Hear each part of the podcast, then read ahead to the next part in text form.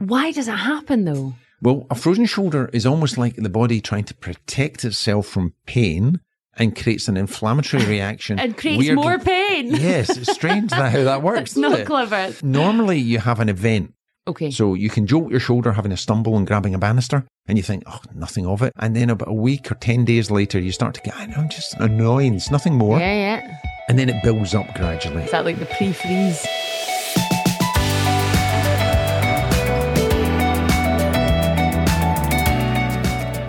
and welcome to Surgical Goals, the podcast that brings you a unique insight into the world of sport and shines a light on many of the injuries picked up along the way. My name is Jennifer Reoch, and with the help of orthopaedic surgeon Professor Gordon Mackay, we're going to delve into that fascinating side of the sporting world. And this is part two of the shoulder. We have already covered some of the many injuries that you can unfortunately experience on your shoulder, but this one here, part two, we're covering collarbones, arthritis, and frozen shoulder. So let's get stuck in. So obviously, right beside all the shoulder, we've got the bones and everything. I'm now just sort of sitting, feeling my own sort of shoulder area. The look as if collarbone is quite prominent. Yeah, I know, I actually do. The collarbone is quite prominent. Does that take a big impact when you hurt your shoulder as well? Is that part of the shoulder? Yeah, I would regard it as part of the shoulder. Okay. Absolutely an essential part of the shoulder. The clavicle is a wee bit unusual, an unusual bone. It takes an awful lot of the force, as I mentioned, from, from your upper limb or your shoulder to the, your main skeleton. Yeah. So, it's- that's connecting to the breastbone. Is that it connects to the Yeah. breastbone by very strong ligament support. Okay. And in fact, if the breastbone connection of the collarbone gets disrupted, that's usually like a car accident. And it's very serious if it springs the collarbone back the way because it can compress important arteries and vessels, nerves there. So uh, absolutely crucial. If it goes back the way, it's dangerous and a bit of an emergency. Although most frequently when it is injured, and that's not very often, it tends to come forward. Okay. But anyway, the collarbone is intriguing.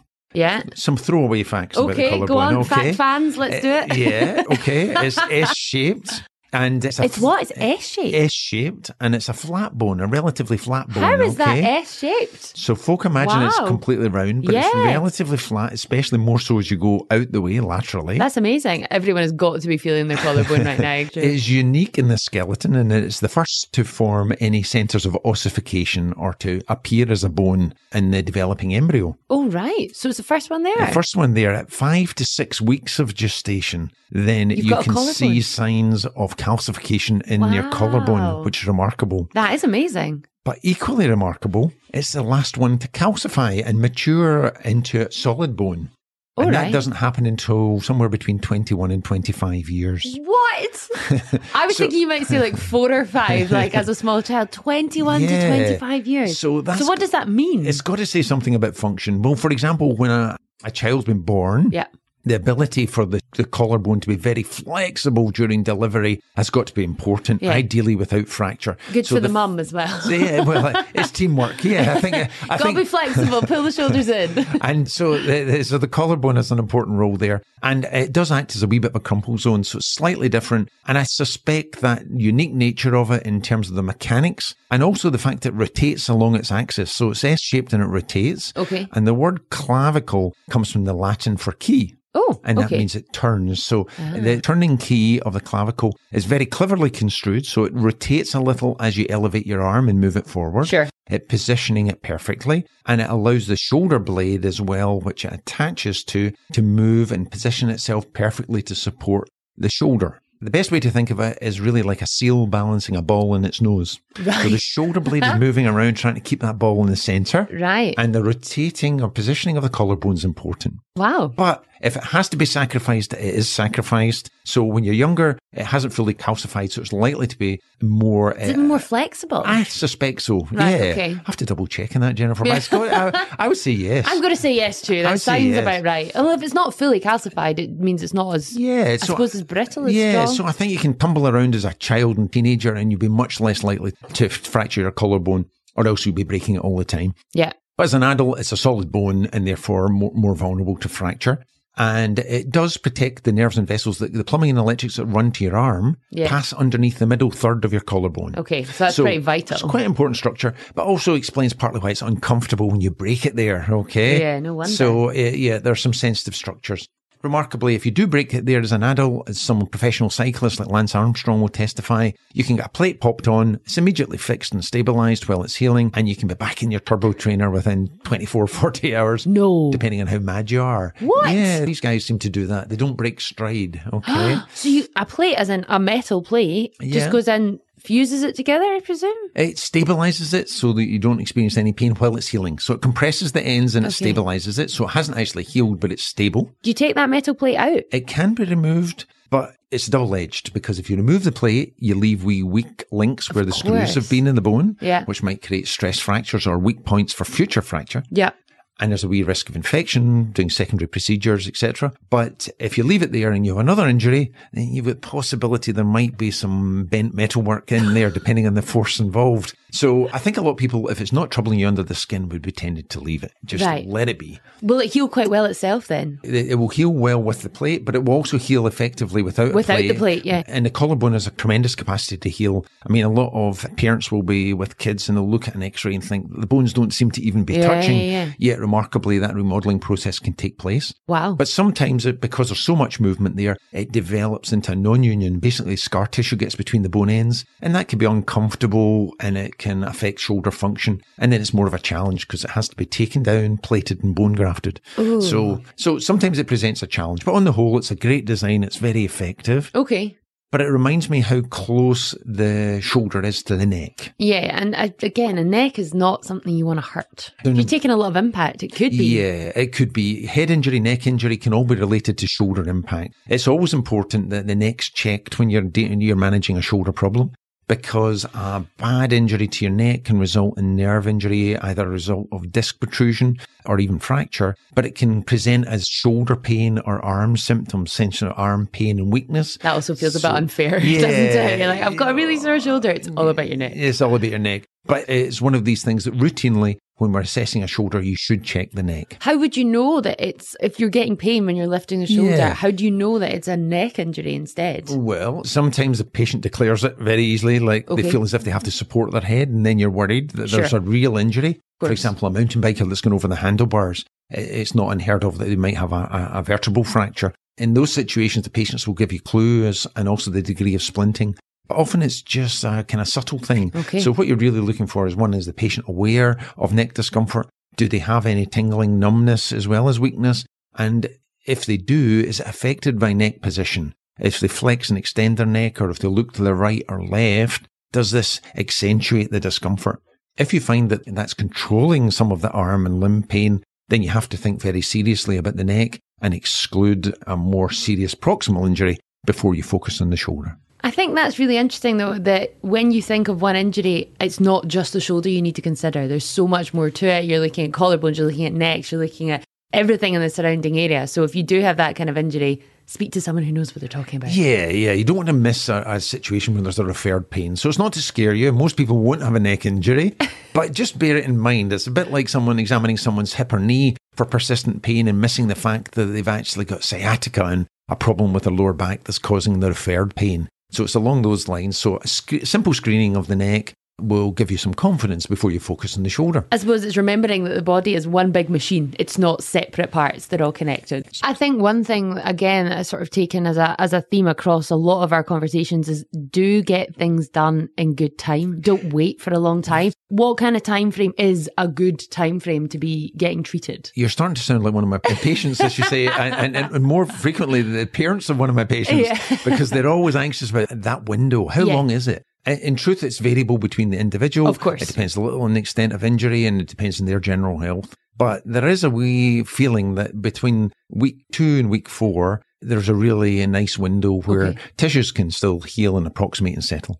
If, however, someone's had this for six months, nine months, uh, uh, two years, Yeah. and they say at first they, they've put up with the cosmetics and they say, that's okay because my shoulder still works reasonably. It weakens it a bit, but it still works reasonably. They, they don't want any surgery. But then if your end of your collarbone is jumping in and out, it starts to become an arthritic kind of stump to the, to the, and then it becomes painful. So they often will come back at a later stage and say, I would like to get this addressed now.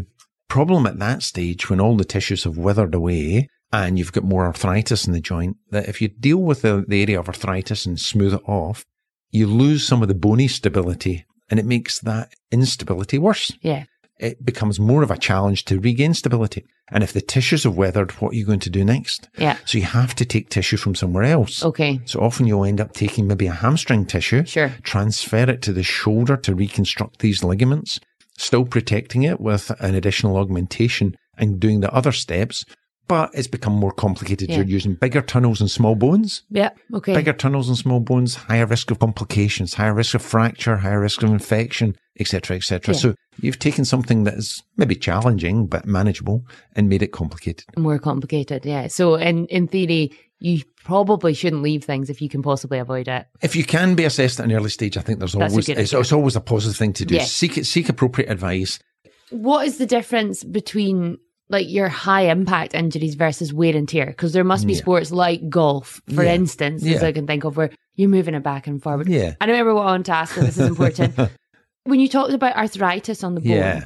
what is that? What is Ah, that? right. What's actually happening? Because I, I hear sort of arthritis and you think maybe mobility issues. You think of like Mm. swollen fingers Yeah, yeah. when you're maybe a bit older. What is Yeah. arthritis on this bone? What are you dealing with? Well, it's a bit like you were saying that you're getting uh, to appreciate the appropriate intervention at times important, early mobilizations important because these principles apply to all joints and situations. The same with arthritis. Arthritis is really when you start to get a more hostile environment within a joint. You get breakdown within of, of the veneer of the highly polished cartilage that, uh, that allows joints to move smoothly against each other. Okay. It becomes roughened and coarse. You get thickening of the capsule, so the joint becomes stiffer. You get overgrowth of bone as it tries to increase the surface area and protect itself. It becomes more sensitive because there's more fluid in it and more inflammation of the lining of the joint. Okay. So an arthritic joint, just as you say with an arthritic joint in your finger, which is very visible, that arthritic process is being mirrored, whether it's a shoulder that's been dislocated too often or um, an AC joint that's been disrupted and unstable for too long. The symptoms of arthritis are, are very similar in these different locations. Because you can get arthritis without necessarily having injury, can't you? That there can be a condition that you Yeah. unfortunately experience, but it can also Yeah. be brought on by maybe not treating an injury. Is that fair? It's a really good, point, actually. We've only been talking about instabilities around the Yeah. shoulder because these are traumatic events and, and the two main areas affected. But a lot of us will experience discomfort in a shoulder because of attrition and wear and tear. Yeah. And wear and tear is the polite way of saying early arthritis, okay? Okay. Kind of tiptoe around it. It's a wee bit wear and tear there, but it's really, you've got some arthritis. As I was saying, the collarbone takes an awful lot of force and load. So if you've got a physical job or, or a physical sport, and especially if it involves above shoulder activities, mm-hmm. almost inevitably by the time you're in your late 40s, going to 50s, you'll have a slight prominence at the end of your collarbone. You'll be aware of a wee bit of grind probably there. And that sets some modest arthritis, but it's wear and tear from life. Okay. So unless it's particularly symptomatic, generally you can ignore it. So I could see someone with a problem inside their shoulder and x-ray it and see that they've got some arthritis or we do an MRI scan and it says, oh, evidence of arthritis in AC joint. But if it's clinically asymptomatic, we don't treat the scan, we treat the patient. So Sure. you can get arthritis and wear and that can cause its own problems. And repetition can create instability as well. If you're doing the same thing again and again and again, it can subtly create problems over time, but it's slightly different. Okay. So there's obviously your high impact sports, but then again, just sort of bringing it back to sport and looking at things, I presume golf is something that would maybe give you a wee bit of the repetition in your shoulder, stuff like that. It can. Folk can experience often soft tissue irritation around your shoulder through golf, but it's not necessarily overt instability. Uh, and it's not even necessarily full blown arthritis, but it can be a wee mixture Just a of it. Well, as you're as you're getting a wee bit older, if your if the AC joint becomes slightly arthritic, it becomes thicker, so Mm-hmm. there's less space for the rotator cuff tendon to pass freely underneath it. So if you're golfing and you're going through that wee golf pattern, Yeah. it's very common for you to start to feel a little irritation, whether it be impingement, which is nipping of the shoulder, and thickening of a bursa, which is a wee sac that allows the shoulder to move freely. Okay. It can be very sensitive and can flare up during repetitive activities. And then the next step beyond that of concern would be when you start to get wear and tear in your rotator cuff, which holds the shoulder in place. It can start to fray like the heel of a sock. Okay. And then you get a partial tear and it starts to nip a bit more frequently. And then it can become a complete tear. Then it needs to be actively managed. Right. And it's important message for people that when you do experience pain, be sensitive to it in your shoulder because it's not until you've had a really painful shoulder you appreciate how much disturbance it can cause. Okay. Yeah. It can be horrible. It disturbs your sleep. You can't lie on the affected side. It gets you depressed, really. Yeah, of course. And one of the commonest presentations we see in terms of shoulder pain are people with frozen shoulders. Yeah, I was going to ask, what is frozen shoulder? Because I thankfully have never experienced, I've never seen it, but it sounds horrible. Well, uh, well, a frozen shoulder is the name that people casually attach to any shoulder problem, it would appear. okay. Uh, incorrectly, of course. But it's just, oh, I've got a frozen shoulder, but they often don't. But a frozen shoulder is very, very clear. you okay? really can't move it. Well, it comes in degrees, but you really can. You can move the shoulder blade, which is deceptive. Okay. So you can still lift your arm almost to the horizontal away from your body because your shoulder blade does that. Mm-hmm. And you can bring it forward again almost to the horizontal because your shoulder blade swings around your rib cage. Sure. But because your shoulder blade doesn't go back the way, Yeah. you can't spin your arm out from your side. That's not good for tennis. No, no, it's not good for tennis. Not good for your dance moves. It, it causes all sorts of problems. So a frozen shoulder is very simple. Three characteristic features. Okay. So if you have these, there's a very high chance you've got a frozen shoulder. Classically, it causes stiffness. Yep. It causes eye-watering pain with sudden unexpected movements. So you grab a car door, you Yeah. both put your jacket on, and suddenly it catches your breath for a few seconds, and you think, ah, gee, and it can tingle all the way down your arm. You can feel it to your fingers. You can get a more sensitive elbow, and you feel it often around the badge area where your deltoid inserts. Okay. Although the problem is principally at the front of your shoulder. Right. Uh, the, most of the inflammation is around the biceps tendon at the front, although the whole shoulder is involved. And the last one, sleep disturbance. So stiffness, eye-watering pain with sudden movement, sleep disturbance, very high chance you've got a frozen shoulder. Why does it happen though? Well, a frozen shoulder is almost like the body trying to protect itself from pain and creates an inflammatory reaction. And creates Weirdly- more pain. Yes, it's strange that how that works. It's not it? clever. It's not so clever. normally you have an event it can be very modest and unfortunately affects certain people More, okay yeah. more so females unfortunately Okay. Are affected females of a certain age are at a higher risk so Sure. maybe from mid 40s Mhm. it's associated with certain conditions such as diabetes or endocrine situations like thyroid disease or elevated hyperlipidemia even there are some medical associations but usually there's no obvious association and it's triggered by anything that causes pain Okay. so you can jolt your shoulder having a stumble and grabbing a banister and you think, oh, nothing of it. In fact, you might even have thought you twisted your ankle or something distracts you. And then about a week or 10 days later, you start to get, I know, I'm just annoyance, nothing more. yeah, yeah. And then it builds up gradually. Is that like the pre-freeze? It's like dum dum dum And then You're still in the fridge. You're not quite in the freezer yet. yeah, yet. you've not quite reached the freezer. You'll know when you're in the freezer. Uh-huh. Okay, you're because it really is painful. It's horrible. So it's as if you're you're trying to guard the shoulder so you don't hurt it and protect it, and the, the response is excessive. We don't fully understand it to be honest, but we know it runs a characteristic pattern. Okay. So it runs roughly over eighteen months two years. Oh, You have really? six months of increasing pain and stiffness. You then have six months where it's really not so uncomfortable or sensitive, but it's still just as stiff. You still struggle with movements. Mm-hmm.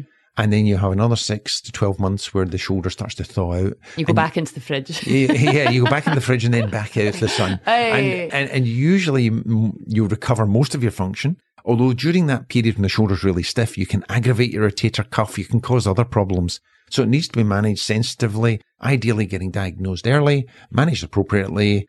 It'll cut it off at the pass, hopefully. I was going to say, can you do anything if you start to feel that sort of, I suppose, the pre-freeze? You're in the fridge. You Yeah. can feel. Can you stop it going into full freeze mode? Yes, you can turn. Well, you can't really uh, absolutely stop it, but you can modify it. Okay. So you can, you might shorten the duration of it and the severity of it. Okay. So if the diagnosis is made early, it will save you a lot of pain because if the physiotherapist thinks it's just stiffness or impingement, because it often presents that way, then sometimes your exercises actually aggravate the shoulder and make it more uncomfortable and you get a rebound from it. right. So if it's diagnosed early, often a steroid injection is very effective because what you're trying to do is reduce the inflammation Okay. before it gets too established and you don't want to provoke the shoulder too much during that early recovery phase. Right. If you do provoke the shoulder, then you get a full blown condition. It gets harder to manage.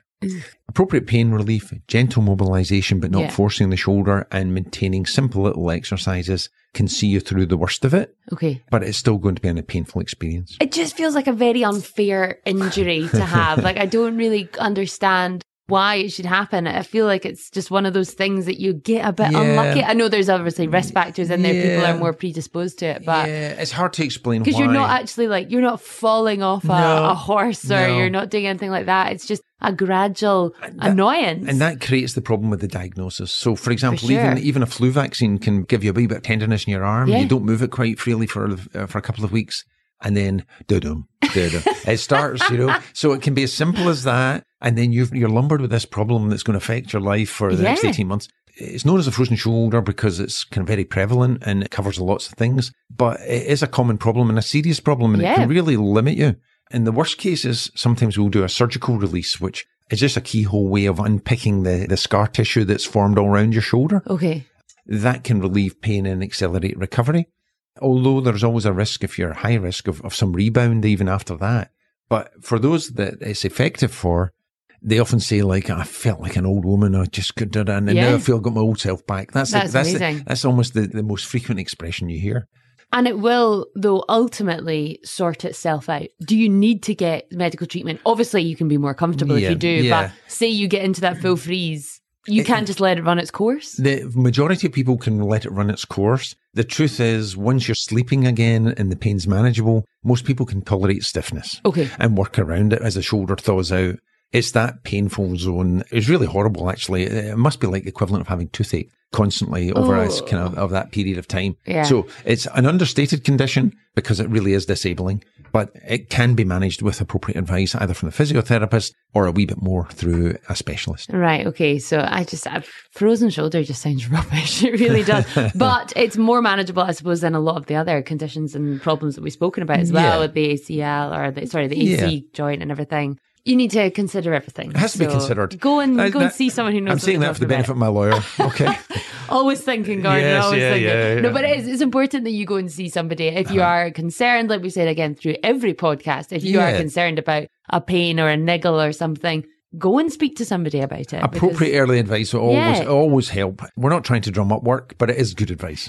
Definitely. Well, Gordon, I think we've covered the shoulder quite comprehensively. Is there anything I've missed that you think we need to discuss? No, I think we haven't touched on fractures, but we'll leave that for another day. you know, you can break bones and pull off little bits when you fall. Your rotator cuff can lift a wee bit of bone off. Ooh. So sometimes basic x-rays are very helpful after soft tissue injury to exclude these simple things because if there is a straightforward fracture, it can be easily fixed and problem remedied yeah. rather than presenting three months later when it's a problem. So I almost forgot that the bones break. I was too busy thinking about the bits right about it. I know. Like, move and get stretched. And... We're soft tissue specialists, you know. The skeleton's just there to add a wee bit of support. It's the dressing that's important. Well, like, pu- pulling all our themes together, okay? Yeah. If you dislocate your shoulder at my age and come off a mountain bike, for example, and I've pulled a wee bit of bone off from my rotator cuff. Your age is roughly where, uh, somewhere, somewhere late late fifties. But anyway, I'll say mid fifties. Time's got a horrible actually, thing actually mid fifties.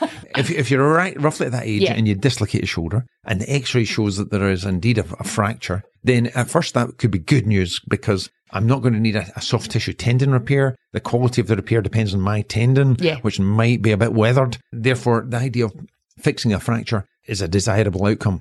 Downside is that I could get a lovely outcome from the fracture being fixed, but because I've traumatized my shoulder and I'm slightly older, I might have a higher chance of getting a frozen shoulder that then superimposes on the initial trauma. Oh, for goodness You see? Sake. Yeah, so I can horrible. get off to a flying start think I'm back in a winner yeah. and then find that I'm actually on the slow train because I've now developed a, a post-operative complication, a, a frozen shoulder. So I'd be mindful of all these things. So early movement, early intervention, early movement, I might just skip through that with the best possible result. Yeah. So fractures can sometimes be beneficial, but the picture's never quite as clear as you would imagine. No, I that's why most people need some advice. Basically, don't hurt yourself. That's yes, good advice. stay in your bike. Avoid those tackles. Just duck out of them. Okay, let the big guy behind you do the tackling. Don't get injuries, and that would totally take away this podcast. To be fair, so. it, would uh, take away the podcast, and I'd be in the golf course. So uh, I think for those that enjoy sport and are listening to this, when you've forgotten all about this podcast and you suddenly feel shoulder pain, yeah. please come back and have a listen. Yeah, exactly. We'll give it will mean so much more when you're in pain. Thank you so much, Gordon. Brilliant. Thank you.